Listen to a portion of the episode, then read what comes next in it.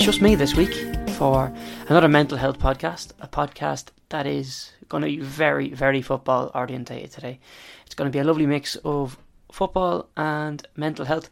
We are going to talk about sports psychology, and I'm going to be joined in a minute by James Claffey, a sports psychologist working with Cobh Ramblers and working with Na Fianna.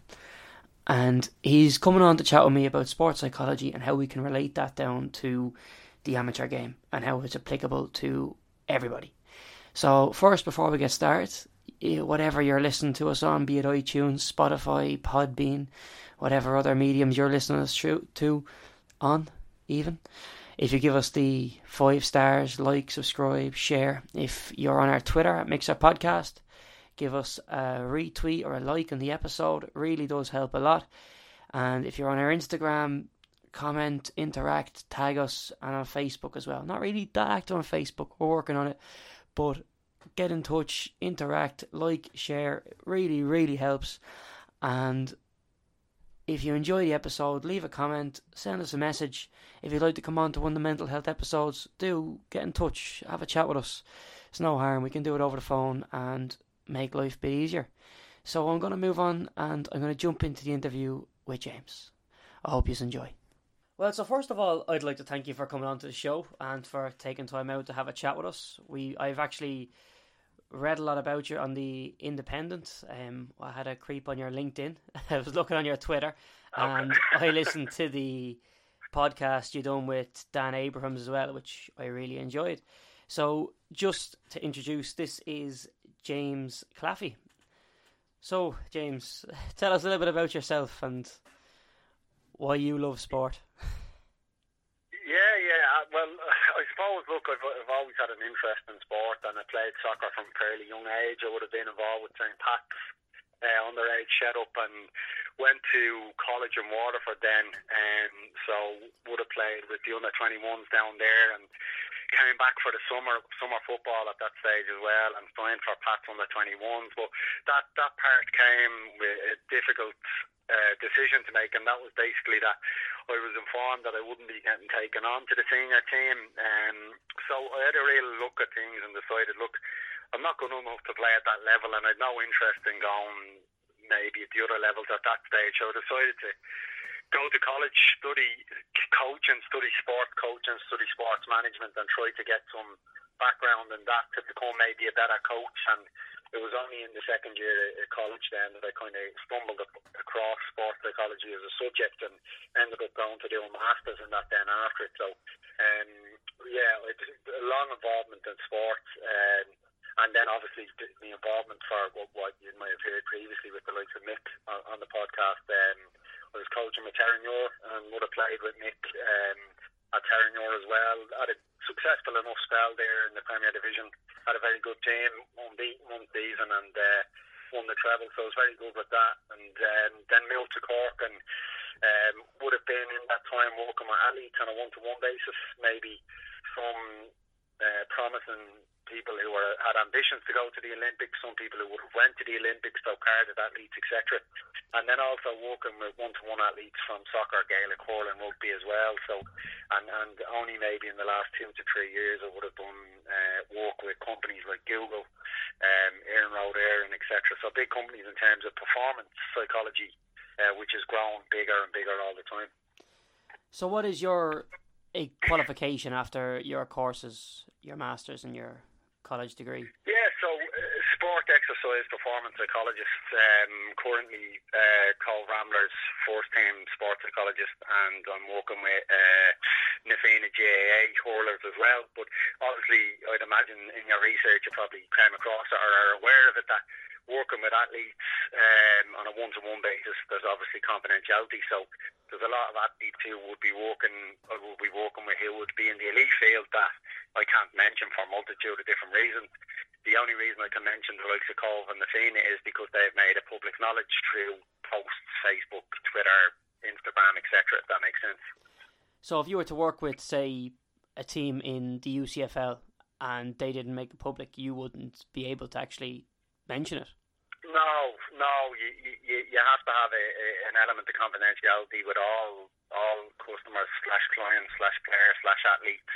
um, or slash people. Um, so the confidentiality is there for a reason. What you tend to get is when you're having conversations in a one-to-one basis, they become quite intimate and there's an element of trust that's there. So a lot of the time the last thing athletes want is that if they're walking on a one to one with you that they feel that you're misplacing that trust or that people are going back and using their profile to gain greater kind of exposure for themselves, i.e. people who might plaster it all over social media, if that makes sense.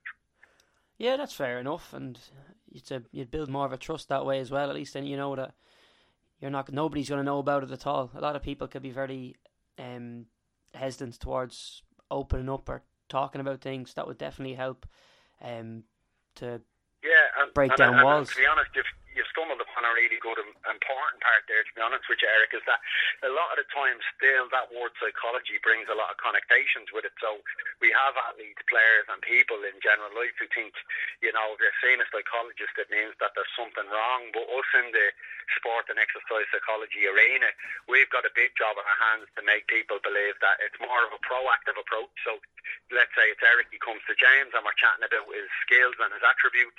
It's about being proactive and increasing his skills and attributes. It's not sitting down and talking about the skills that he doesn't have. So you're not you're not there as the the old kind of uh, ideology of what a psych is. You're not there for crisis management. You're not there for uh, necessarily when something goes wrong. You're just there to help with that. You're there to to garner new skills that they can then use. So, what is sports psychology, and what does that mean to a player at a very low level? Say in a player in the, the AUL, like what would psychology mean to them? What what kind of level are we looking at there? What what could you get into with them? Yeah, I, I, I, to be honest with you, it's it's probably across the spectrum for everybody, whether it's yourself or myself or, or whatever it might be. I think what we're looking at there is whether you're elite or not, it's peak performance. Can we add the performance? And there, there is that cliche about creating the 1% and getting that 1%. But I think that actually is a little bit disrespectful to people who work in the sports psychology arena because I think we offer maybe the 99% and the, the rest of the stuff becomes the 1% because, you know, that old joke, you'll never catch yourself not thinking. So it's the brain that's working everything. The brain and obviously the mind is our conceptual thought that's in there. So for me, sports psychology whether you're in the AUL or you're the elite level, can we control our thoughts? Can we regulate our emotions? Are we preparing right from games? So again, I'd go back to the analogy that the body is a little bit like a machine, and if you keep putting diesel into a petrol car, eventually that petrol car is going to break down. So for an AUL player or a player playing in the Premier Division in Cork or wherever they may be. It's about finding what works for you and being able to control the emotions because that feeling of waking up on the day of a game, that's a good feeling. But a lot of people can't regulate the emotion to realise, hang on, this is the reason why I'm playing of it of a Saturday or a Sunday morning and it's not actually a, a, an anxious thing. It's not a physical anxiety i.e., something like butterflies in the stomach or a little bit of an increased heart rate or whatever we tend to get on the day of games. How do we then look at that and what does what does that feel like to us, Eric, on the day of a game? Um, and and can we regulate that to make sure that it's a positive outcome? Yeah, that's interesting. Actually, you touched on that the nerves on a game day. I play with a player, and he's a wonderful footballer. He's probably the most technical striker that I've seen play.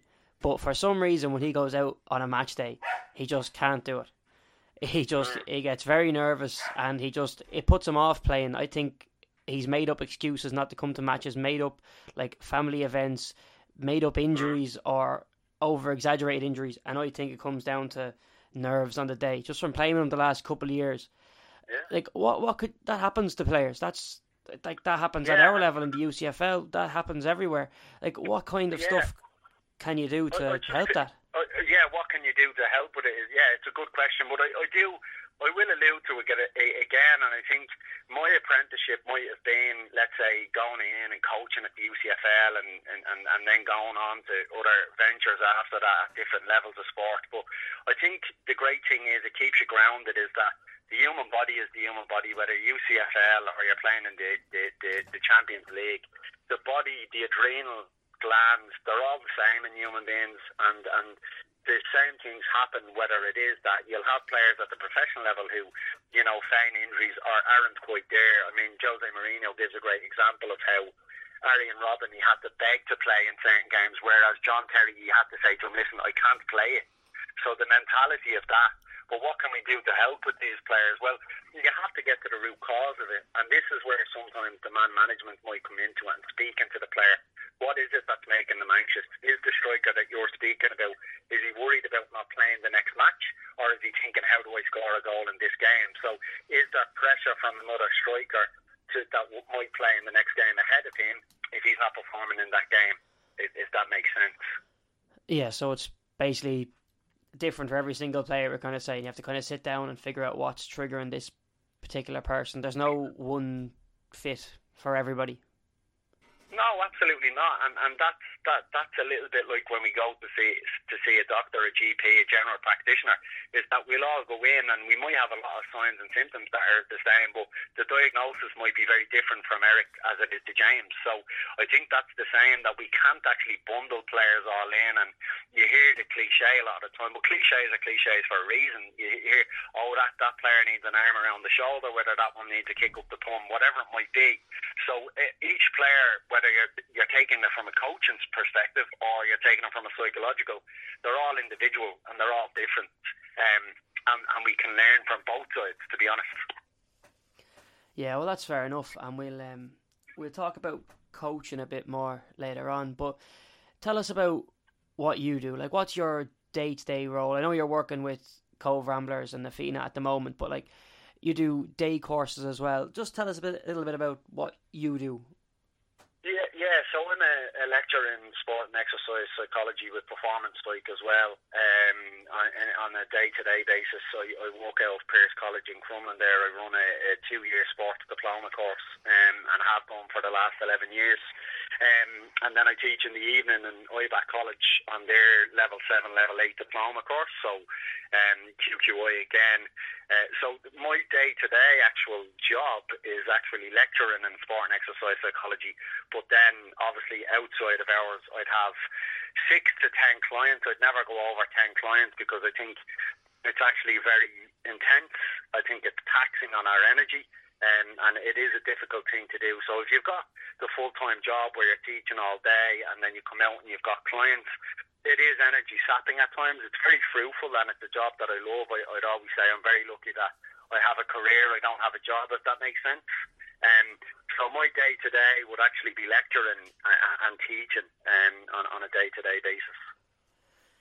So, how do you manage your time between lecture and teaching, Cobh Ramblers, and a Fianna, six to ten clients? Uh, Yeah, yeah, it, it's an interesting one, and obviously people who, who know if you listen, we also trying to inform you that I, I spent four days of the week live, uh, working and living in Dublin, and then the other four days I live in Cork. Um, so my wife is from Cork, and we live there. So um, I love it down there, but I, I actually maintain my job in Dublin, and I go down there Thursday, Friday, Saturday, Sunday um, to Cork, and I've my life down there, which I'm very happy with. Um, couldn't be happier. But it's it's an interesting one because I was thinking, you know, what can coaches from tonight's discussion take away? Well, I hope the thing that they, they do take from it is get yourself a diary, get yourself uh, uh, the application with Google Calendars on it, and start planning your weeks. Um, my week is set up on a Sunday evening where I'll sit down and I'll take an hour to just self reflect on what's happened previously in the week. And that's not sitting down and, you know, going through Zen and how did I feel and, it's not necessarily that. It's reflecting on what went well with that class, what went well with that client, what should I do to be more productive, how am I feeling um, when it gets to ten o'clock at the night, uh, what is it like when I'm waking up in the morning, and then the next the next maybe thirty or forty minutes is me going to a diary and saying this is what I have on this day, this one I'm going to eat, and it just comes down to planning. I, I, I, was that naive uh, tutor teacher, and I say it all the time, make it vouch for this. I was one who would take on everything, and I thought I'm super, so I, I'm really intelligent. But it came back to bite me in the ass a lot of times because without the diary, I'd be going into core, the, the, the class, and a student might say, "Oh, remember you said you'd have that uh, notes for me." And without me having a diary or taking note of these things, things slip our, our, our, our minds on a day to day. 11,000 pieces of information we're supposedly getting on a day to day basis. So for me to remember everything in a day, it's not going to happen. So, you know, whether you're a coach, um, and we'll get to the coaching as we get to it. But even in our personal lives, get yourself a diary, or at least have that half an hour of a Sunday evening to plan your week so that you know what's happening on them days. Yeah, I find that as well. Like my week would be fairly meticulous. That I'd have, and I'd still have a lot of time to myself now. But things that I've mm. planned in I just stick them in the calendar and, I, and then I can forget about them because I know I'm going to check the calendar and I don't have to go keep thinking about oh, I'm doing this on Saturday. No, sure, Thursday gets around, I'll check what's there for the next couple of days and I'm laughing like that'd be something that that I'd always look at as well. And I don't know how people can get on without it because I just forget about things otherwise. Like matches or anything yeah, like that yeah. coming up, times they go straight into the calendar as soon as I see them, so I can find them easily then really? afterwards. But um, yeah, I can I can understand that it is difficult as well. Like people have a lot going on and they don't necessarily think of putting things down and taking time out to reflect on things or look at things. So I can actually I can see how that could be very beneficial for people. There's a lot going on about mental health in sport at the moment. We've a lot of a lot of negative stuff in the press. There's been like a, there's been the suicide rates going up in Ireland at the moment. Um, and we're hearing a lot about it in mental health. We've got a mental health awareness week. It was spread around by all the leagues. So football are really getting on board, and all the football leagues are really taking mental health on board. So, what role does sports psychology have in relation to mental health?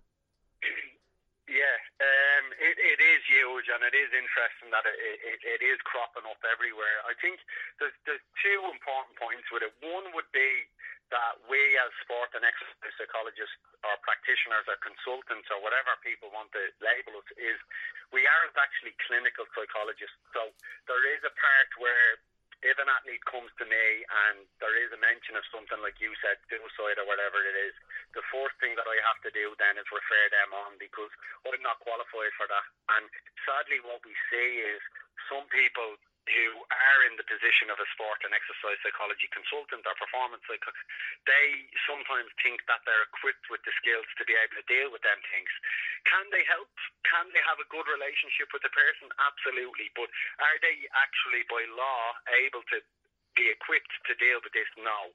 The second part of it would be what can we do to help with mental health? So, I, I as you, you probably noticed, I've done a lot of talks around mental health, particularly on World Mental Health Day. I was out with um, Blanchardstown IT doing talks to their, their, their fourth year um, in relation to it. And what I always try to get across to America is that we have different components of health. So we've got the physical health, and we've got our emotional health, and we've got our social health. So are we interacting with our friends? Are we talking to our family? Uh, are we speaking to our loved ones? Are we talking to our girlfriend, boyfriend, whatever it might be? Our emotional health. How are we feeling on a day to day? Are we monitoring that? Are we angry for most of the day? Are we sad? Are we looking at our emotional health? Then we have our physical health, which takes in so much more because when we think about our physical health, probably comes down to a couple of things. So we get energy two ways: the food that we take in or the sleep that we get. And if you have a bad sleep, like everybody else, you probably know that you're gonna. The next day becomes a longer day than the day before, um, and we tend to our mood tends to be dependent on our sleep as well. But in order for your physical health and your social health and your emotional health to be okay, they all rest on the foundation of the house. And the foundation of the house is your mental health. So, what can we do to help with our mental health? Are we regulating our mood? Are we looking at ourselves? Are we asking that? Like you, like, like you alluded to earlier, it's hard to get a time during the day when we're so busy to actually self reflect and say, how am I actually doing? Rather than leaving it to a point where you end up having maybe a little bit of a, a, a nervous breakdown or whatever it is. Um, and depression is such a, a thing that hits everybody. Um, I often say the only thing that's redeeming about depression is that it isn't bias, racist. It doesn't care for age, race, creed, or colour. It doesn't care whether you have lots of money or no money. It can attack anybody. It can affect anybody's life. So what can we do then to equip uh, athletes to help with that? Well, we have to make them comfortable to be able to speak with how they're feeling. Um, and I alluded to, you probably heard with the interview I done with Dan, um, there's lots of organisations around the world using this MetriFit app. And for people that don't know it, it's an app that players use each morning. They give a score out of 10 about how they're feeling in wellness, how they're feeling in energy. Um, but from the sports psych point of view, Eric, for me, uh, when you're putting scores into a, a phone or into a computer or whatever it is, it's very false. And if eh, if James is the manager and Eric wants to play on Saturday for the, the let's say Ireland under 19s and Eric feels, well, if I put in a, a three today for my energy, chances are James is going to say, I don't have enough energy to play the game on Saturday.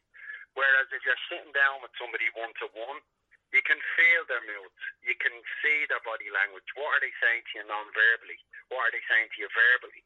You know, what is their body language? What way do they look even with our eyes? Our eyes emote a lot of the time, so our eyes give away signals of how we're feeling. So you can, you don't have to be a trained practitioner to see that. You just need to be actually in the moment with the athlete and speaking to them.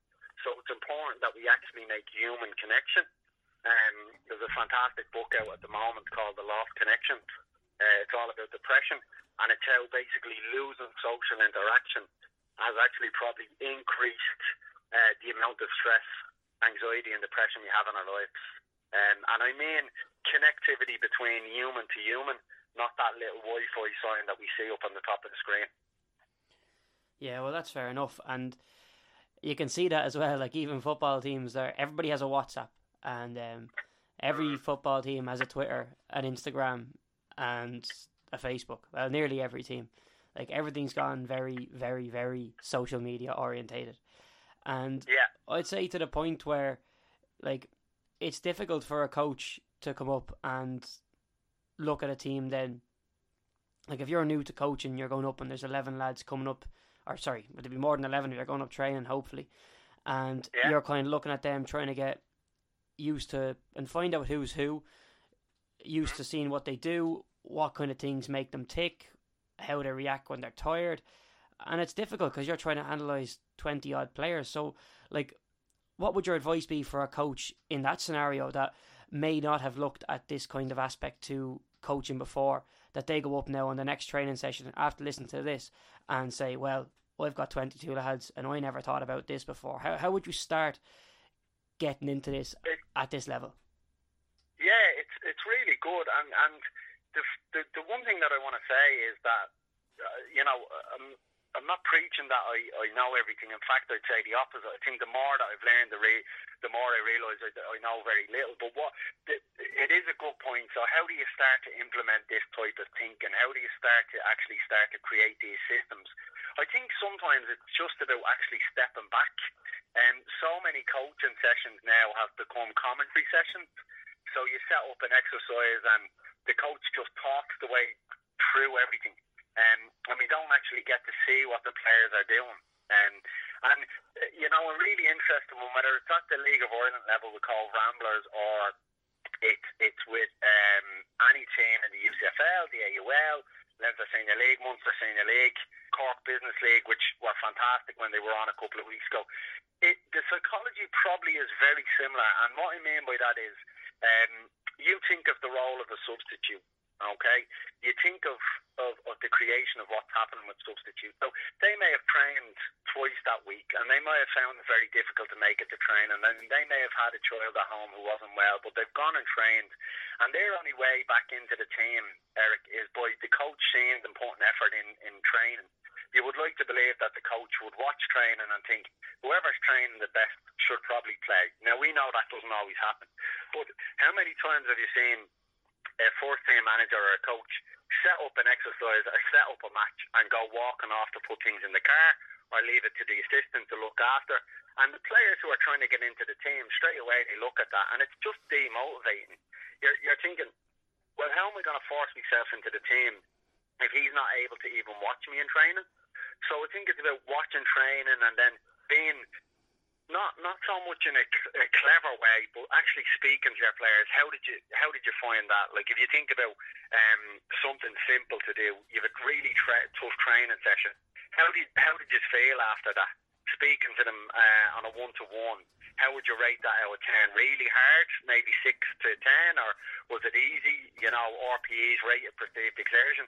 That might take a little bit of time that night to send messages out to the lads but it will be worth it in the long run because they'll be saying, "Well, Eric actually really cares about the training session," or Eric sends a message to, to, to Johnny, who hasn't been in the team for a couple of weeks.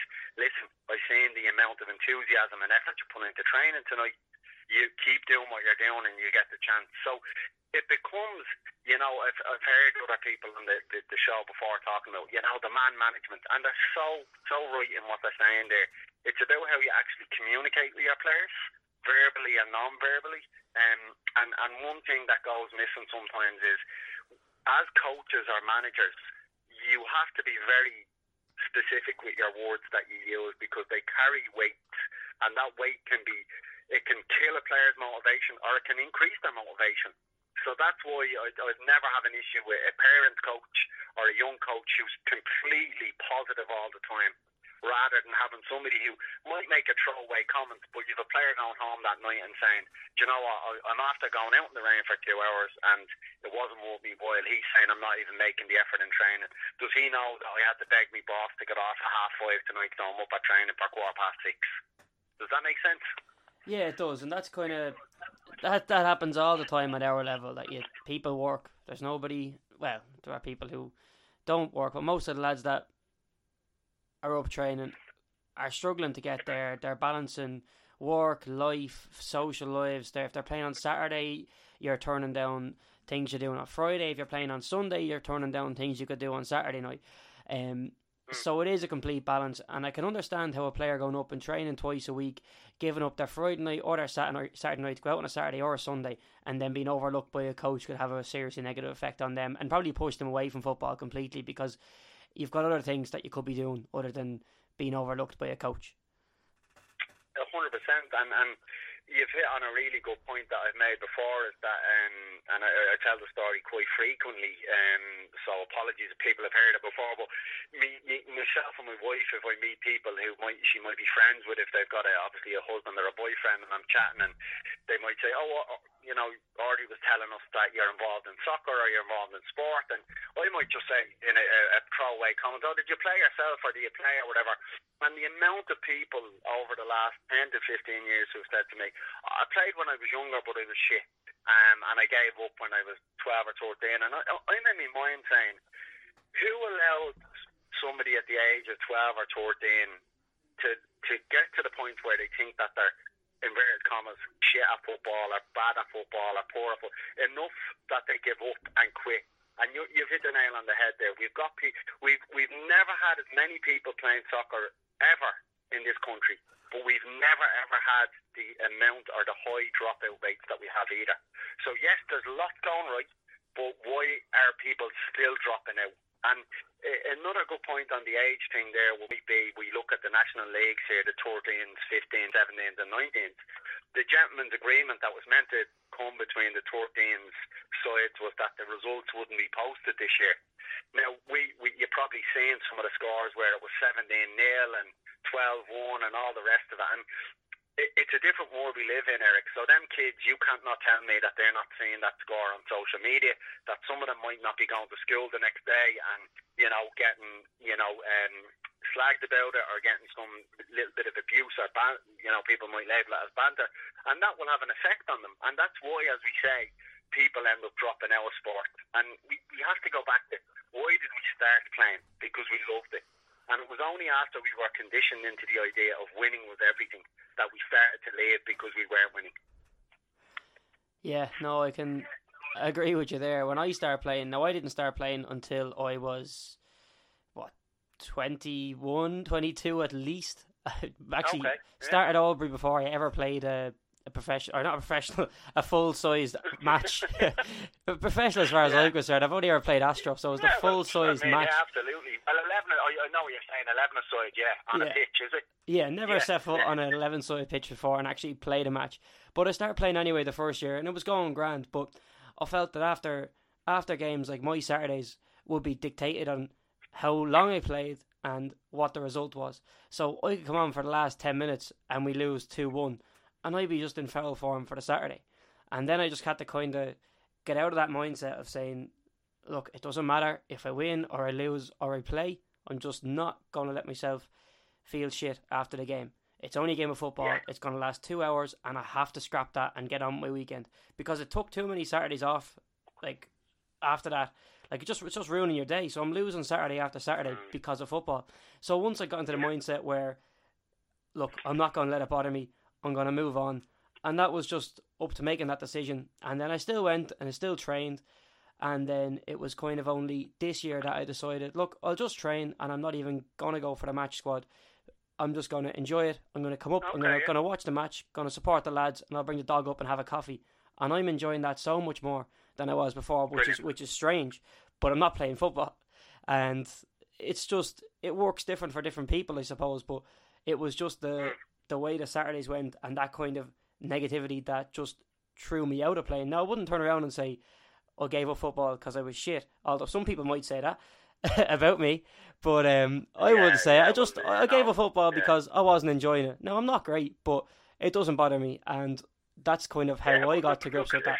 Uh, it, it, it's all relative. I mean, like obviously grew up in Dublin, so it, it, used to be like you know uh, UCFL used to laugh at the Leinster Football League, AUL used to laugh at the, the UCFL, and then the Leinster Senior League used to laugh at the UC or at the AUL. And then uh, the Division One League of Ireland used to laugh at the Leinster Senior League, and then the Premier Division, and then people who are playing in the Premier Division be getting laughed at from people who are playing in Division One or in the Championship, and it goes up and up and up, and that that's always the way it's going to be. People will always think that the level that they're playing at uh, is better than the one below that they conceive it as. But uh, it, look, it is important what you said there, and I doubt you'd be the first, and you're definitely not going to be the last who has made a conscious decision. But what I do disagree with is, yeah, right, okay, you're not playing competitive matches, but the Tuesdays and the Thursdays are the training, um, and and by all accounts, what you're saying on the, the the podcast about the gym sessions that you're doing you're enjoying it. You're much happier. You get out, you have your coffee, you're doing the, the, the little bit of analysis at the games. You're, you're chatting, doing interviews with, with managers at the side of the pitches and stuff. And you know, if that means you're happier at the weekend and your mood isn't dependent on the result, um, well, all all the better for it. Yeah, it was more of a conscious mental health decision as well. Just it just wasn't worth it. So I'm enjoying it much mm. more at the moment than I ever did when I was playing because you're getting up, you're getting up early for a match. You're taking it easy the night before. You're not going out. Like if there was something on the night before, yeah. I'd just be, I oh, look, I'll drive. Don't worry about it. And then you're going out Saturday. You're yeah. gonna you're gonna warm up maybe in the rain. You're gonna stand there for 80 minutes, but then you're cold. Then you're trying to warm up, and you go out for 10 minutes, and you can't play good because you're still cold, and you're not really bothered because you've already stood there for 80 minutes, and we're losing anyway. What difference am I going to make? And then you're annoyed. and that's yeah, kind of yeah. how it went for me. But um, yeah, no, that's how that went. But um, on a coaching note, I seen you were doing the UEFA license, the UEFA A there last week. How did that get on? How did you get on at that even? Yeah, um, really enjoyable. Met some fantastic people on it. Um, the the licenses are always very interesting. They're always um, they take you back to maybe your school days where you're going in and you're meeting people for the first time. Um, but yeah, look, uh, the standard's very high. You've a lot of kind of ex players who will be on it as well. Um, Eamon Zayed was on it, Johnny Dunleavy, um, Simon Madden, who's with Pat, was on it as well. Um, so there's, there's lots of different people on it, but you're actually being tutored by uh, Irish international coaches. So uh, under 16s coaches, Paul Osami, he was one of the tutors, and then my tutor was Jason O'Donoghue. Um, uh, and the the whole week was just fantastic. But they were they, they're long days, but really really good. Um, I would say that the theory side during the day, maybe nine through till about four or five. You have some dinner then, um, you a lunch included, but then you go out and you do your coaching practice at the night, and everybody in the group is giving you feedback, not just the coach. Um, is it intimidating? Yes. Is it daunting? Absolutely. But is it is it worth it? One hundred percent. Last week was um, in terms of learning and going back and doing continuous professional development. Uh, I couldn't speak highly enough of it. So uh, another block in January, and then a final block in May. But I have to say.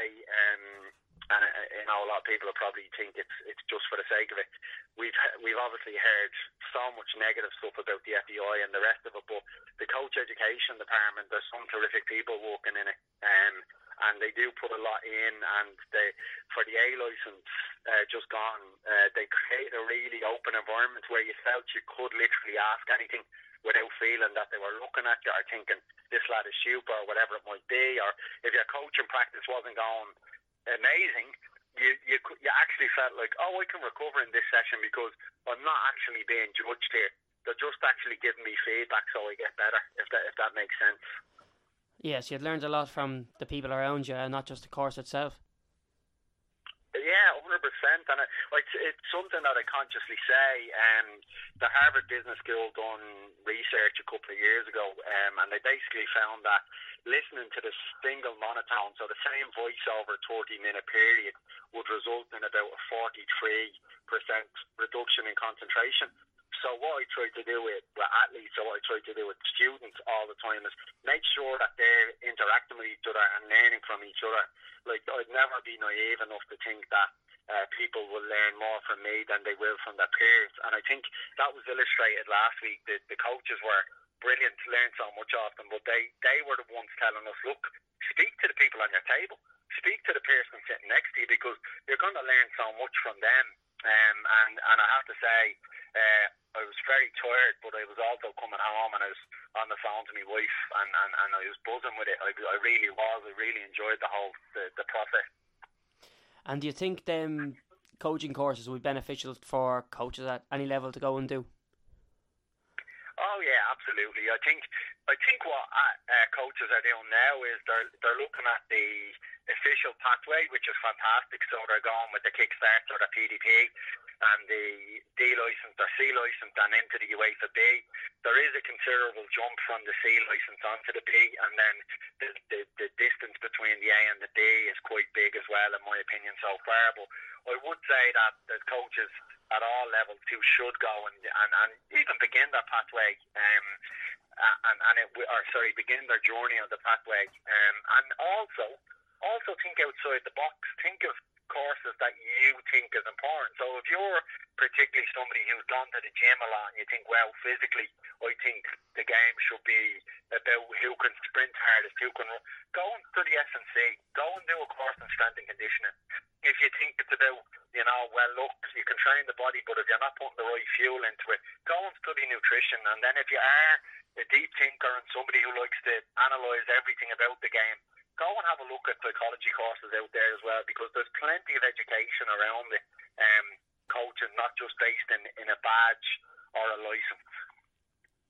And how much did sports psychology kind of interact with the A license and the licenses up the way through it? Like, how much did they? How much they talk about the psychology side of it?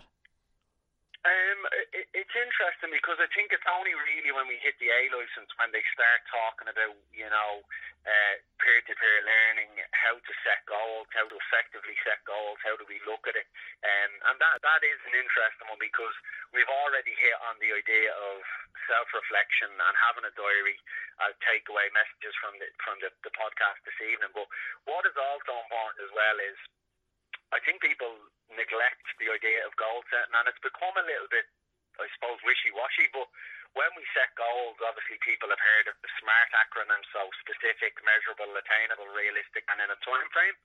Um, but we try to say, can we set smarter goals? So can we evaluate that goal, and then can we the, the R then is can we reset that goal? And I think the, the A license has hit a lot more on the psychological dynamics of what happens within sport and maybe the other ones, I think it's about creating your systems set up off the four functions of the game. So coaches would look at the game and say, attack, defend, but then our transition, how quickly do we defend, how the transition to defend, and then how quickly do we transition from defend to attack. Um, and that's probably more of what's happened in the early stages of the, the, the licenses or the, the, the cert. And then eventually, I believe on the, the A license, there's much more. But I cannot stress the importance of actually looking at the game from that psychological perspective, or at least going and trying to understand something as simple as goal setting. And goal setting isn't at the start of the season. We want to win every game and we want to win the league, yeah, terrific. But you know what? So do the other 21 teams or the other 21 teams that are in the league. So how do we actually go about doing that? We need to set targets that are realistic. How do we measure them? Are they really attainable? Are they realistic with the set of players that we have? Is there enough time to implement the changes we want? Maybe we need to reevaluate or evaluate at Christmas how it's going, and then we might need to just reset our goal. Yeah, no, that's fair enough. And actually, the first thing that I seen, so I've done the UEFA, not the UEFA, the the D license, the FAI D license, and one of the first things that was written up on the whiteboard, and I went in was good versus bad coach, and he opened up to the room and he said, "What's a good coach?" And I don't know about everybody else, but I kind of sat there, blanked. It's like, "What is a good coach?" Okay. It took me a while. So, so, so, what is a good coach? It's it's an interesting one, um, and again, we come back to some things that I would have learned last week and some things that I probably would have been aware of. But for me, you've got to look at the dynamics of what's happening around you. You've got to be fully aware of the level. So a good coach at the elite level, um, look at Stoke for many years. So people will go, oh, they don't play good football. Hang on a minute. What is good football? So what is a good coach? Was Tony Pulis a good coach? Well, yeah, for a long time at Stoke he was because he was keeping them uh, up out of the relegation zone. He was keeping them in the Premiership. So if we go into it on a deeper level, what is a good coach? Well, somebody who, who, who you can speak to, somebody who you're comfortable around enough to be able to speak to. For me, um, are they have they got a level of humility about them? Um, do they respect you, or do they just want respect? Uh, these are the type of characteristics that we look for. I want my coach to be organised. I don't. I don't want to be in a situation where a, a player is coming to my session and because it's training that day, has his Fitbit on, and he looks at his watch and it's eight forty-one, and he's saying, "Well, James told me training was starting at half eight. Uh, why, why is it eight forty-one now?" So I want my coach to be punctual. I want them to be on time because there's a lot of these things again we look at the Instagrams and the, the memes and the quotes and all, but the things that you get for free, Eric, you, they're, they're really important. So showing up on time, being punctual, training, training hard. And training hard is, is a really good one because whatever level I've been at, we always try to ensure that when we're there, we train and that we train with intensity that matches the game. So reality-based learning. Are, you, you go to training tomorrow, to Thursday night or whatever it might be, you've got to keep in the back of your mind everything that you are doing. Is this related to the game? And Mick would Mick say would be able to tell you from when he would have played with me or other players who play under me now or within the college, whatever it might be. Little things like underhand throw. If you're doing group work and someone's underhand throwing it, and you're saying, "Well, I've got 22 players here who could be actually taking a proper throw in and if you think your own games at the weekend, how many times did we give away possession from a throw in? And people really, if I said to somebody now on a license, write down what set pieces you want to do, and they'll go attacking set pieces, attacking free kicks, defending free kicks, and defending corners. And I always say, well, what about your throw ins? Are they not a set piece? Well, for, for again, bringing up the Stoke thing, for, for Stoke with Rory Delap, they were certainly an attacking one. But I think we give away the ball so often when we have it um, in our hands because it, it's another set piece. So you, you want to go into the specifics of the game like that. You want to train based off the reality of the game that's there, if that makes sense to you. So you ask the question in training, why are we doing this? And as a coach, you need to be able to say, we're doing this because it replicates the game. We're doing this because it's similar to the game where we played against the 3-5-2 and we never exploited them in wide areas. Um, so a good coach is able to do that. But I would I would say as well, and rather than maybe saying a bad coach, but coaches who I, I will have had down through the years, and some people kind of throw their eyes up at this sometimes. The coaches that I didn't get on with, and the coaches that I, I really disliked when I was growing up, I've learned so much more from them than I ever did the good coaches because the way I would have been treated by some coaches, I will never treat a player like that. I will never treat a student like that. I will never treat a person like that. So we, we alluded to obviously the, the psychology company that I have, Pride Psychology, and the, the, the slogan is, you know, be a good person first and a good sports person or a good athlete second. And I think you can never go far wrong with your coaching if you if you take that system. You're always going to rub players up the wrong way. The, the old joke quote from Mourinho, you, your 11 best friends that you pick on the Saturday, and then your, your five subs that probably dislike you, and then the players that really dislike you that don't get into the squad at all. Yeah, well, that's fair enough. You're never going to please everyone, though. At the end of the day, that's no. another part of it. No. But um, you just talked about your your company there, Pride Psychology. What is the what does the Pride stand for? Yeah, so uh, it it stands for personal responsibility in delivering excellence, um, and and it's actually interesting that I brought up the likes of timekeeping and punctuality and things like that.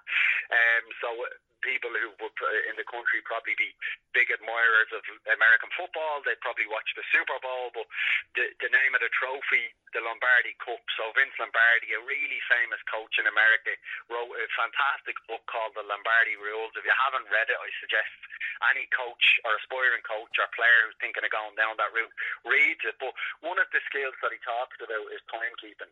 Um, and I read this thing a long time ago and I seen the acronym about personal responsibility and delivering excellence. And I just thought, if I want an athletes to come to me, if I want elite athletes to come to me, if I want really big organisations to work with me in terms of performance psychology on a day to day basis in their job, uh, if I want teams to work with me, I have to take personal responsibility in delivering that excellence. And that comes back to the players. How often do we see players, and last night you have the different economy on your, your, your Twitter timeline was probably a little bit like mine. You had a lot of people who were talking about the referee's performance last night, and then you had some people who were talking about it objectively and some talking about it subjectively. The reason I bring it up is I try to get players to be objective because once we go down the personal responsibility or taking ownership in things, then the less we start saying, well, the referee was the reason we didn't win the game, or the referee was terrible. And we hear it often, you know, I friends who, oh, that ref was terrible in that match, and what score was it? Oh, we lost 6 0. So the referee was at fault for all six of them goals, is what I always say, you know. And I think in, in relation to that, then, um, that's, that's the part where I'd be looking at and saying, we need to take ownership here we need to be able to go back and say, how do we get better? Well, the only reason or the only way or the only chance of us getting better is by taking ownership of things that we can control and getting better with them. So looking at a game and saying, well, it actually wasn't the referee, it was a right back who was tucking in or he was too far forward. And they're things that we can control because the next week we go out and we're going to have another referee. Am I saying referees are right all the time? No, but what I'm saying is take ownership of the things that we can control. We can get better at them things then, and then eventually we're looking at our goals that we set. So we have our process goals, what's happening during the week. Am I going out the night before a game or am I preparing right? Then we look at our performance goals. Are we defending well as a unit? Are we defending well as an individual? Are we defending well as a team? And if you take your process goals, what you've done preparation wise, and you add them to your performance goals, that in most cases, Eric, will result in you having an outcome goal that's favourable for you, i.e., did you win the game in terms of the scoreline? Yeah, so it's like not being afraid to post a fixture after or post a result after a game. I find that like if you look at a team say on social media, I find not everyone, but some teams yeah. are inclined to post fixtures when they win and not so inclined yeah. to post fixtures when they lose. It's not taking yeah. responsibility for their loss at that level as well. hundred percent, and again, it comes down to what kind of message they're sending. You know, um, for me, working with athletes, I think if they take ownership, and yeah, coming back to your original question, working with individuals, um, very fruitful, um, providing a basis for them to create new skills and learning uh, tools that they can use as as a person first and as an athlete second. And some of them I've already spoke about tonight. It might be a case that somebody hasn't got a diary. It might be a case that somebody's actually not getting enough sleep or they're not eating right. And you've got to look at that. You've got to look at the week that they've had. What's their general week look like? And how do you then help with that? And sometimes that's what it's about because whether you're in sport or you're in exercise or you're in accountancy or you're in business or whatever it might be, it, everything we do on a day to day basis is all based on a performance. So how do we increase that? How do we get the best out of it? You know, and it's a funny one because when we think about technology, we, we so often neglect to think that it was actually originally designed to make our lives much more efficient But actually, what we tend to see in 2019 is we tend to spend more time on them. And, and all you need to do is check the screen time on your phone to, to give you the answer to what I've just suggested there. Yeah, that's something I tend to avoid myself, checking how long I've been looking at a screen because Yeah, it's yeah, scary to see the hours in it. In, fair, in fairness, but um, Yeah. what I take away from what you said there about a, a good coach and everything that goes with it, a lot of things you mentioned there are applicable at the very lowest level. If you don't even need a coaching badge, a good coach, on time and organised. That I think is the foundation for the rest of it, because that'll send out the right message to your players. Like you're yeah, interested. Yeah, hundred percent, and it was something that I kind of, as a young coach, probably done done a lot more of because of anxiousness. Because I thought, right, I don't want to go up there and say the wrong thing or come across the wrong way or whatever it might be. But I always tried to be early so that I could visualise and mentally go through what the session looked like. Sometimes if I had something set out, I might even go through it physically and then think, right, the player might ask me, uh, what do I do after I get the ball at the top with the cone? Um, and then I've got to go into a 1v1. And I, I try to visualise what they'll be doing during the session so that um, I can better be prepared for when they do ask them questions. So you, you've, you've already gone through it. Um, and mental rehearsal, visualization is a huge part of sport and exercise psychology. But it, again, it's a skill that we use every day, but we kind of get a little bit scared when we hear from sports psychs or performance psychs. You think about yourself and uh, you listen to the interview I done with Dan, so I, I, I speak about mental rehearsal. We've all done it, so you don't want to go into work in the morning. You're probably maybe a little bit ill, or you might not be. You might just want the day off, or whatever it is. And you mentally rehearse that phone call to your boss in your head. You're thinking, do I cough? Do I not cough? Do I talk really low? Do I do it with a muffled voice? And we actually mentally rehearse that phone call. And that's not too dissimilar to what you try to get athletes at the very highest level to do, or people on a day-to-day basis visualize what's going to happen when you step out onto the pitch. Visualize in your position. What does a good performance look like? So let's say uh, Eric is a, a right midfield player. What does a good performance look like for Eric? Is it getting crosses into the box? Is it beating me man? Is it providing defensive cover for my fullback? Is it tucking in and supplementing me two central midfield? So get them thinking like that. Um, and that they're the type of questions that you got to ask to your players, um, and then let them discover it themselves. And would you do much work with teams at lower levels, or uh, would you be open to work with teams at lower levels, or how?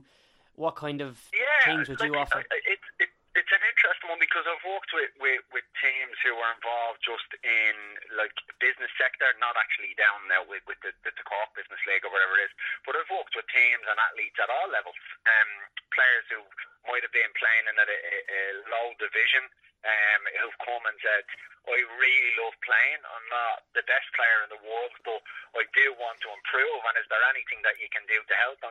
And we just do what we always do. We sit down and we have that initial orientation phase where you're talking to the athlete one to one or the person one to one, and you, you start to discover what's going on and maybe why the performance isn't occurring the way they'd like to.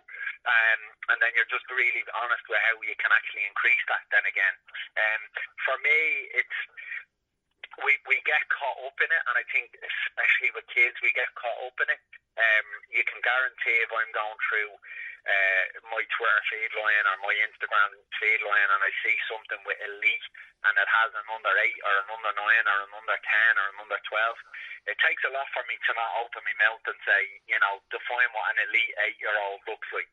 You know, um, so for me, no, there's there's no such thing as not working with athletes from a low level or a, a lower level, i.e. the division they're playing in or the league that they're playing in.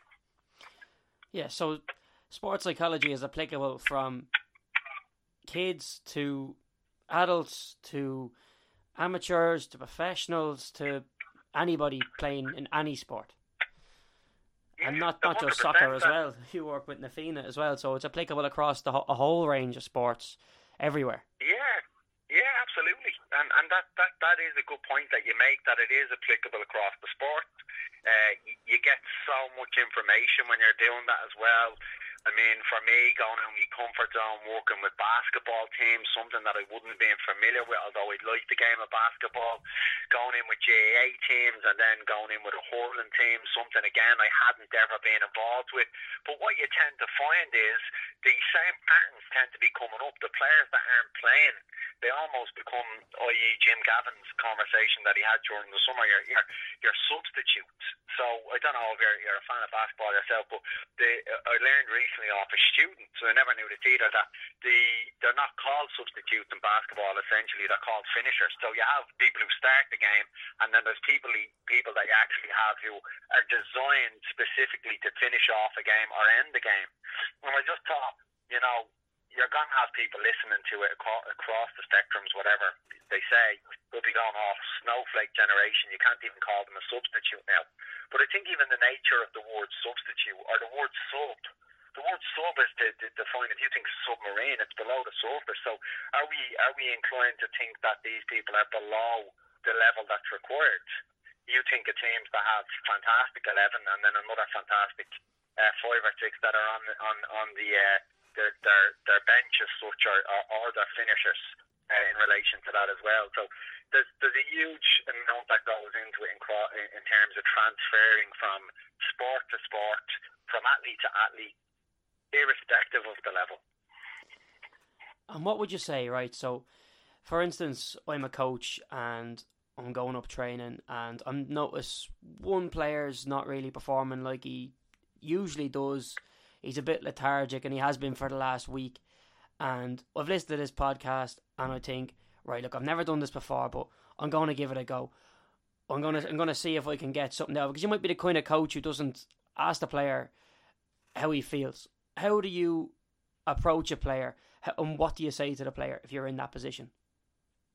So, look, it, there's, there's little subtle ways of doing it as well. You might you might actually see that your session actually is an odd number, and you might be doing work with tools. Let's say, for example, you might just actually hop in, and it might be a passing exercise at the start of the session, little one twos or whatever it is, and it might be how things are yourself anyway. And it might be hard at the start, kind of getting information out, and then it might be, yeah, yeah. So you're working loads this week, and you understand. Then you find out, okay, he's doing extra hours, or he's doing overtime leading up to Christmas, or you discover that he's a young child, or he might be living at home, and then you might find out from somebody else that his brother could be involved in something extra, extracurricular, i.e., crime or drugs, or there might be something going on in the family, or that there might just be a family member that's ill.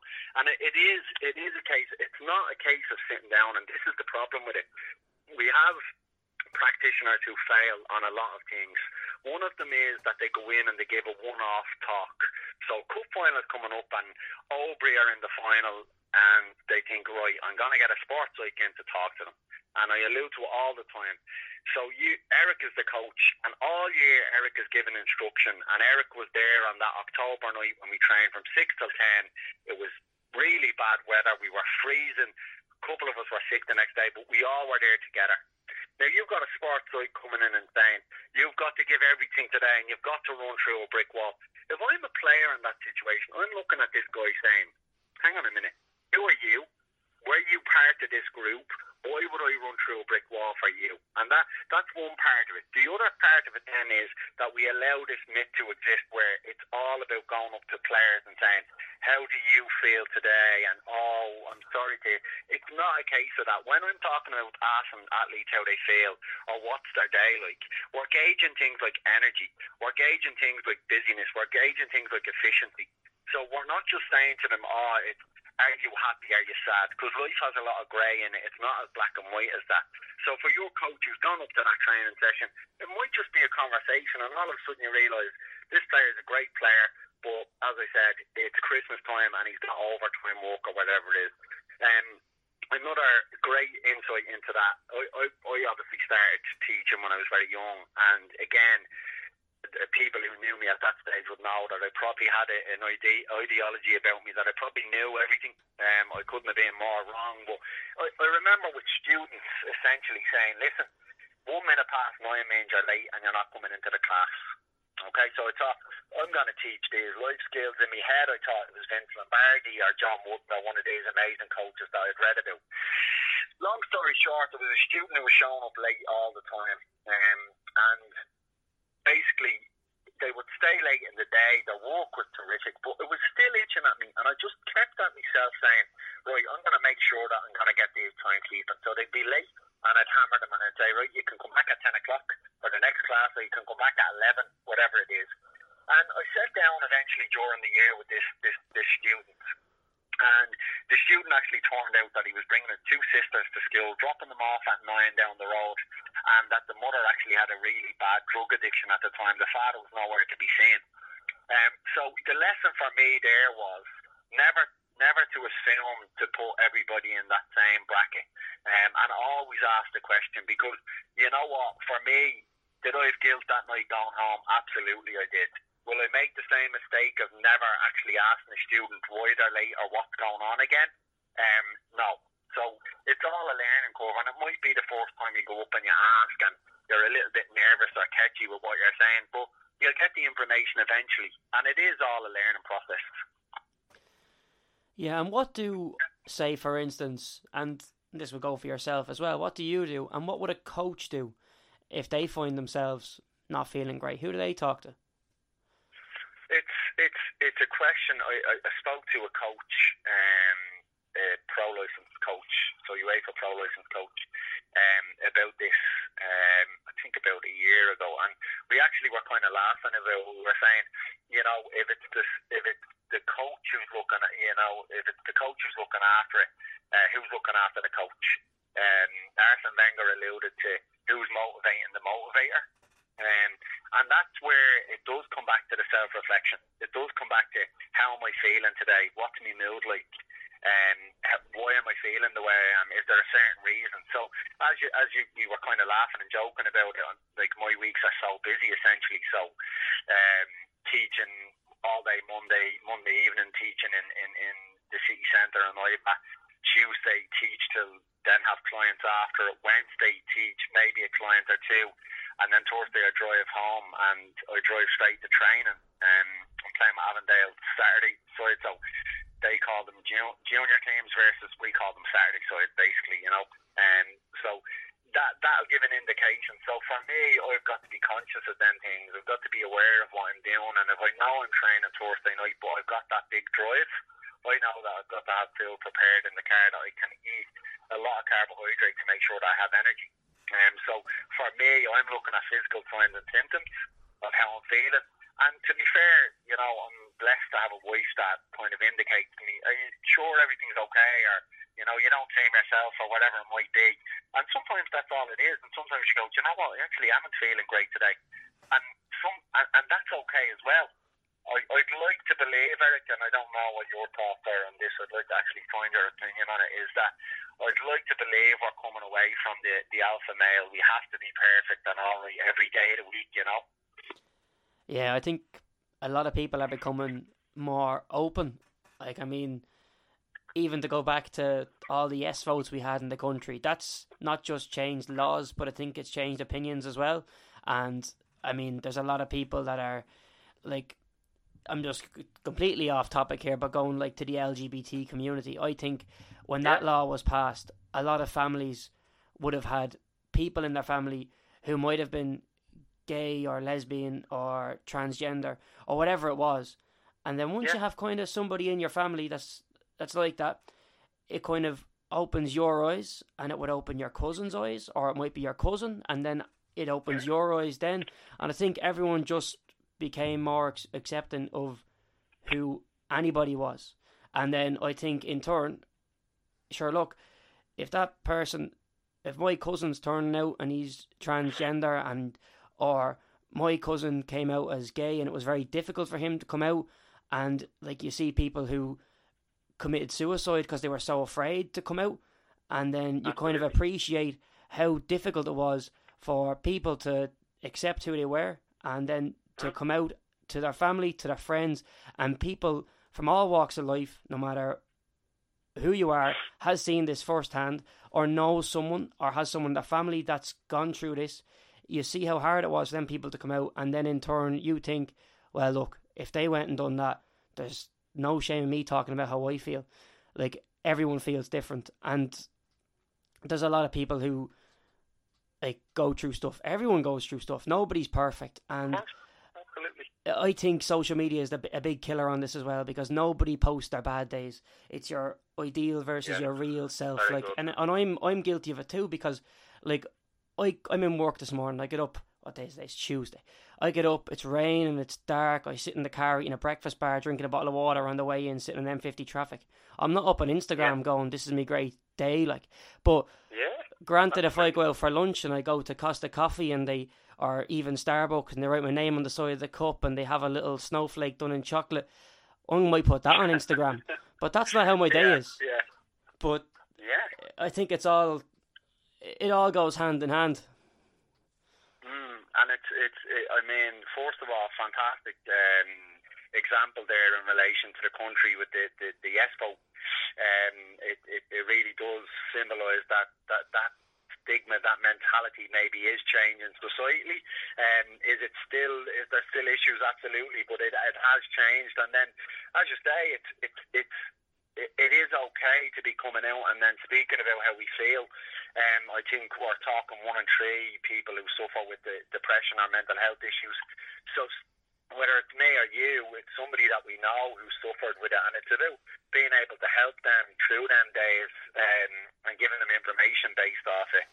The social media side of things, yeah, it, it's it probably couldn't be any more clearer than what you suggested there. If we were to go off it, um, off what's going on social media, then as you said, nobody has bad days. And I think what we're doing societally there, and not to get too deep into it, but the reality is what we've created now is an instantaneous generation where people want things and they want it now, you know. So I make, I cook a dinner, a healthy, nutritious dinner, and I post about it on Facebook and it's on Instagram and it's on Twitter. And now I want credit for eating healthy. So it becomes, I start judging that. And the real scary thing is now I don't have kids. I don't know if you have kids yourself or that, but for people who do have children, Eric, we are in a society now. We're in a place and time where our younger generation are judging their self worth off how many likes they get on a photo, and that is a dangerous, scary place for society to be. And that's why we need huge education around what social media is, what it symbolises, as you said what a fantastic way. Real versus fake versus ideal. Um, and, and what that's shown uh, to younger people uh, through role models or through people, significant others that they, they, they look up to. Yeah, like it is playing a huge role. Everybody has an Instagram and a Twitter and a Facebook, and like how people interact with you on that, even strangers, like Twitter opens the floodgates for people just to go at you over something yeah. they don't care about. Like it's nuts. Even on the, you ever read the journal? You go into the comments on that, and there's people who Oh, are commenting about people they don't know uh, about over things they don't understand. It's nuts. And like Yeah, sometimes. I click into the articles just for the comments, just because, and then I get annoyed and click out of the comments. But uh, yeah. Yeah. it's just it's that kind of stuff that everybody has to have their say, and like everybody's at each other to be the best, and it's just Yeah. it's a bit pointless. And uh, yeah, social media bothers me for that. agree. Yeah, completely agree.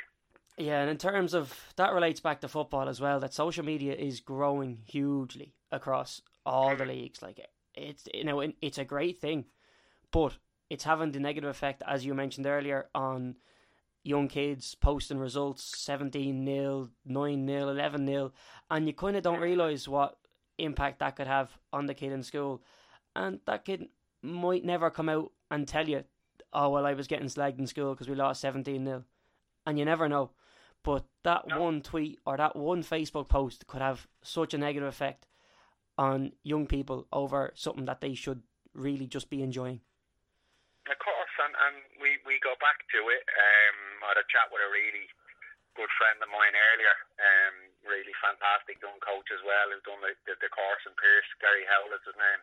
Um, and we were discussing something similar to this, and we were talking about who was it for, and I, I, I loved what he said. He said, it's more for the parents to have the child walking around in a Shamrock Rovers tracksuit or a Dundalk tracksuit than it is for the child because the child is probably enjoying the little bit of adulation and the social uh, social affiliation to the club, but it's probably the parent who gets to stand in the local pub and say, "Yeah, Billy's after scoring two again there today.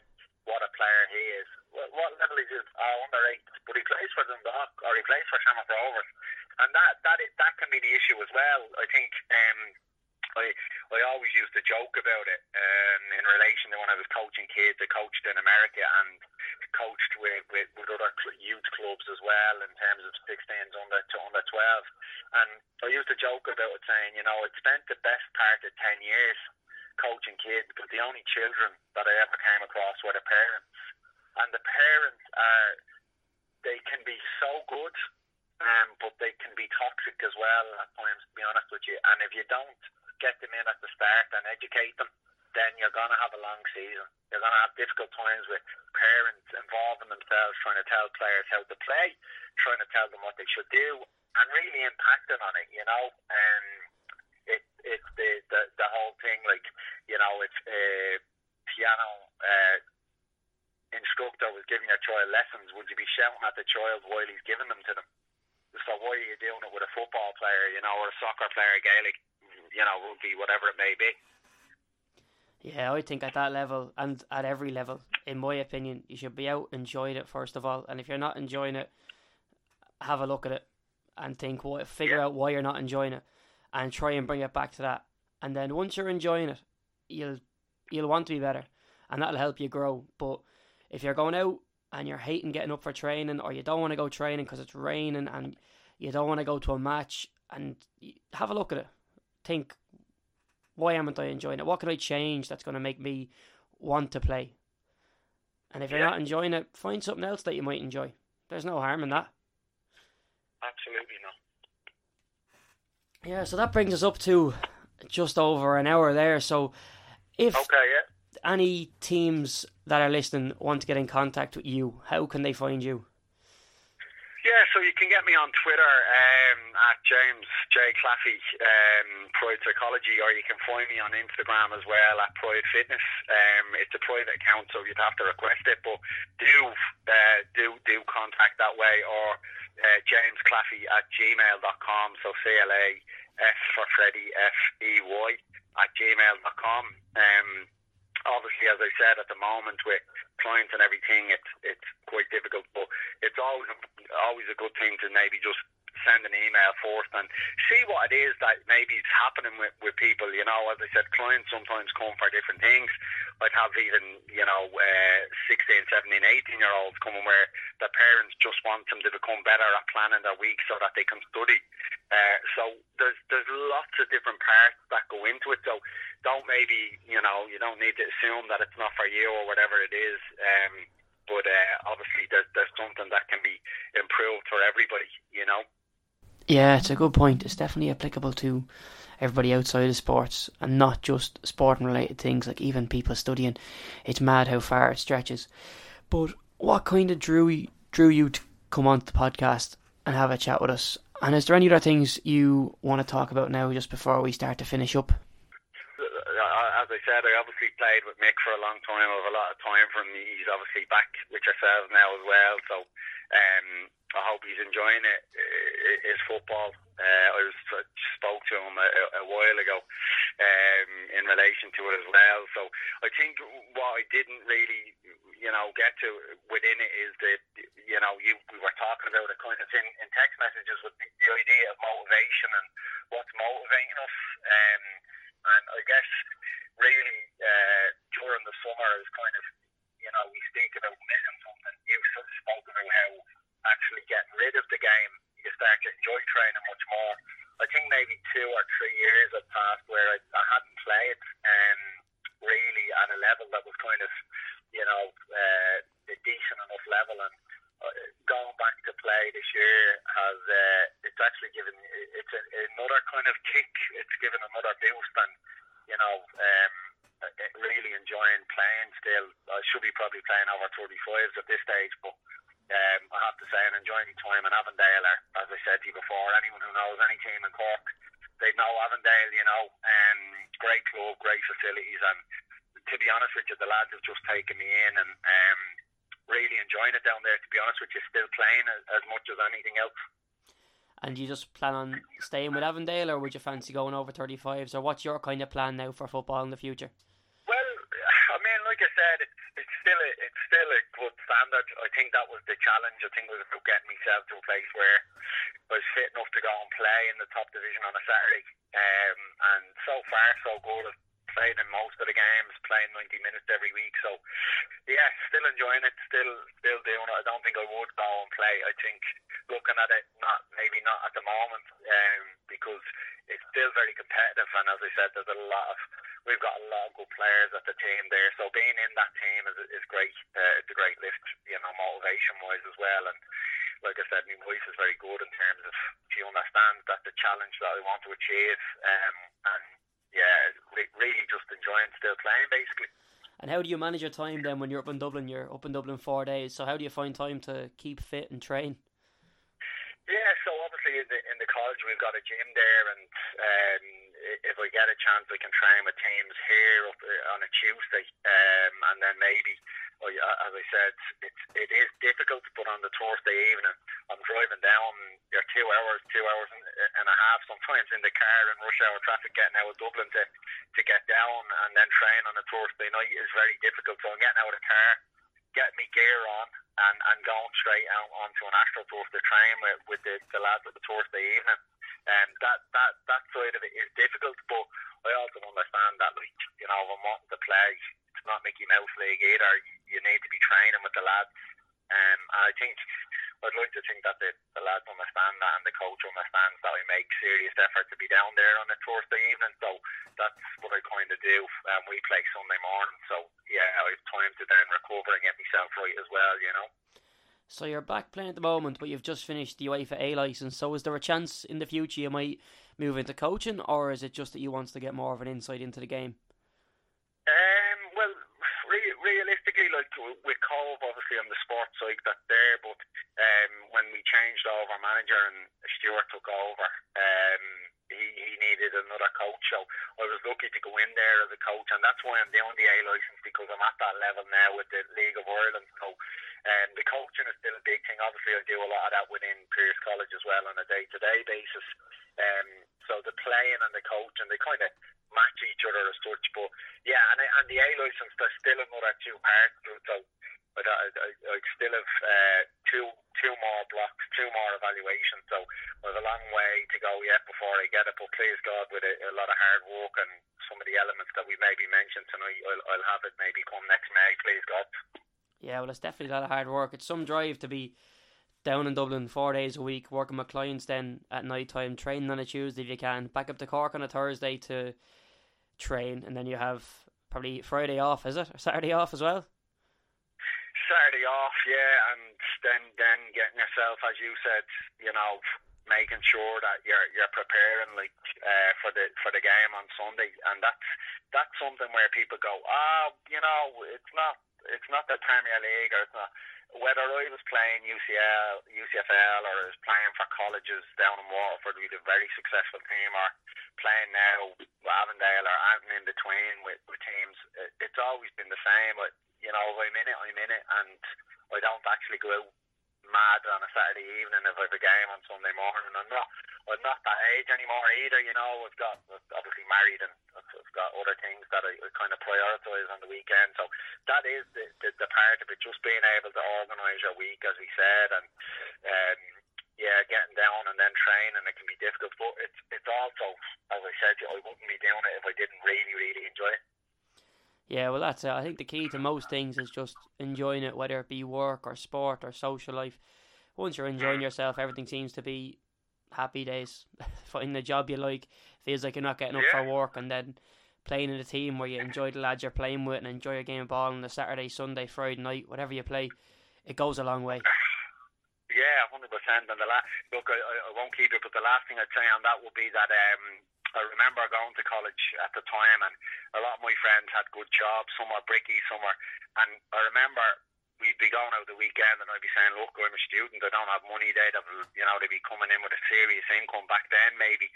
And I, I, I, it's interesting you bring it up is that, you know, most Sunday evenings they would often be going, oh, I can't believe it to go to work tomorrow. I don't really want to go. I don't blah, blah, blah. And all of that time I was like, oh, look, I'm going to college, blah, blah, blah uh, you know, and now I'm actually in a really privileged position that sometimes I should probably as you said there, say to myself, I'm lucky I have the job I have, and I'm very grateful that I do as well.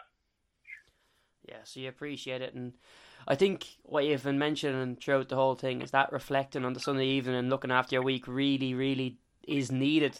It's not just that it yeah. helps; it's it like it's fundamental to planning a busy week, especially a schedule like yours that's so busy. But like for a coach who has maybe two sessions to plan a week and then a team to pick on Saturday, there's a lot goes into that and taking a couple of hours out on a Sunday or even an hour or two just to sit down and maybe plan your sessions, figure out who many what numbers you have up and that kind of stuff. It would take a lot of a lot of weight off your week.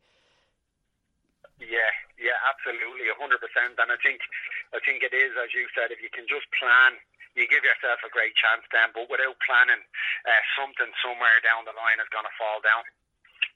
Yeah. So just before we finish up, what would be the main advice you would give to a coach? What are, what are the takeaway points of this podcast?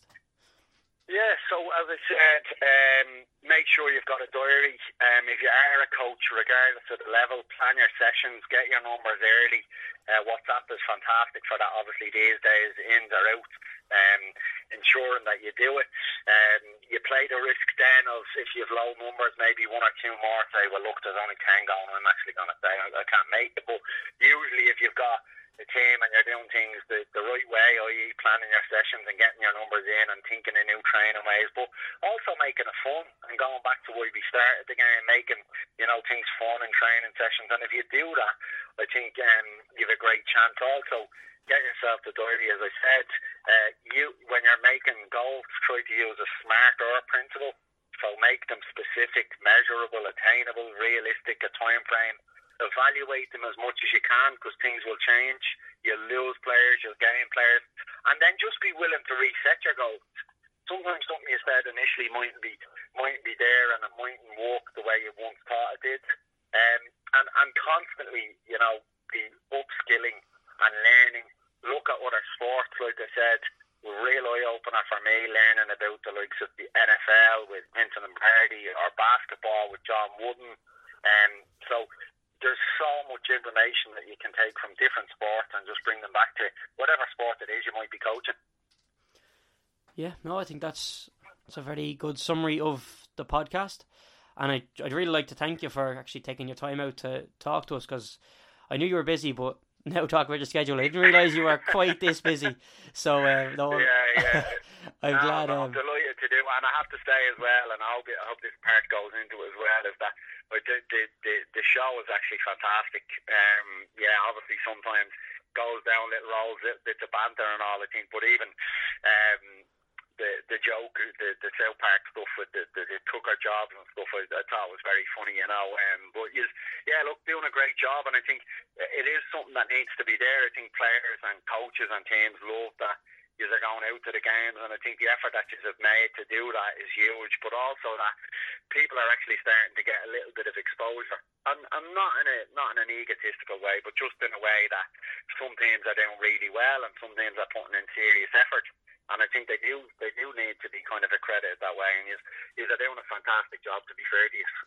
Well, thanks. That I think I really appreciate that, and um, that goes back to the work the lads put in as well, Steve and Mick and Gaz, who's been on, and Larkin as well, has on a few times, and people behind the scenes who run the Instagram pages, the Twitters, and the Facebook. A lot goes on as well, but like we wouldn't do it if we didn't enjoy it. There's no money we're making out of it. It's just the crack we have doing it, and that's that's why we do it. There's no like monetary gain at all.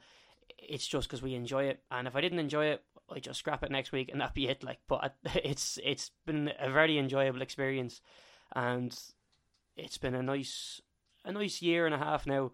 I'm glad to have Mick back because he knows his stuff and he's good he's to chat to. Very, very nice good. guy as well. So yeah. hoping to get. Uh, he's I've coached a hell of a lot of players and he'd be up there in terms of you know most likable out of the players that I've had. You know. Um, uh, top, just a just a top guy to be honest. So yeah, and, and, and as you said, his knowledge of the all the different leagues, all the different players, um, and then actual professional sport, his knowledge based off that as well is terrific. Um, so yeah, it is good to have him back on board. But yeah, the, the show was fantastic. So keep keep going with it. keep doing what you're doing because uh, it, it certainly makes the drive up and down to Cork a little bit easier for the, the hour or hour and a half each week. I'm glad I'm making your drive a bit shorter because that could be a horrible without that N7 before you hit the M8. Like, yeah, it, it can, can, be a killer. It can be indeed. Great. Well, um, thanks for your time anyway, and I hope to maybe someday when you're not so busy in the summer, you might come on the podcast for a chat with a lot of us. Absolutely, I'd love to do that. I'd love to do that. So that was the interview with James Claffey, and again, I just like to thank him for the time he took out of his very busy schedule to have a chat with us. I hope that was beneficial to coaches at our level, and when I say our level, it's the amateur game, but it's definitely applicable to coaches at a professional level as well, coaches at all levels, and that's why I really, really enjoy talking to James. I think that there's a lot to take away from this episode, and I really hope coaches in particular took a lot from it. If you did enjoy it, send us a message, comment, like, share, subscribe at Mixer Podcast on Instagram, at Mixer Podcast on Twitter, and Mixer Podcast on Facebook. You will find us. Don't be afraid to comment, like, or send us a message we'll chat back with you. It takes a while to see the messages, but we will definitely get back to you. Um, just James's Twitter again is James J Claffey on Twitter if you want to get in touch with him, and he mentioned his Instagram earlier. So next week I'm gonna be in the studio with Steve and Mick, hopefully if he comes back. But we should have a few interviews lined up aiming to get out to Rosemount Mulvey and to see if their pitch isn't called off. We'll definitely get interviews out there. We're going to try and talk to Sacred Heart as well. Their new managers really turned things around. And we're looking forward to that episode too. So join us again next week for another episode of The Mixer. Thanks very much for listening.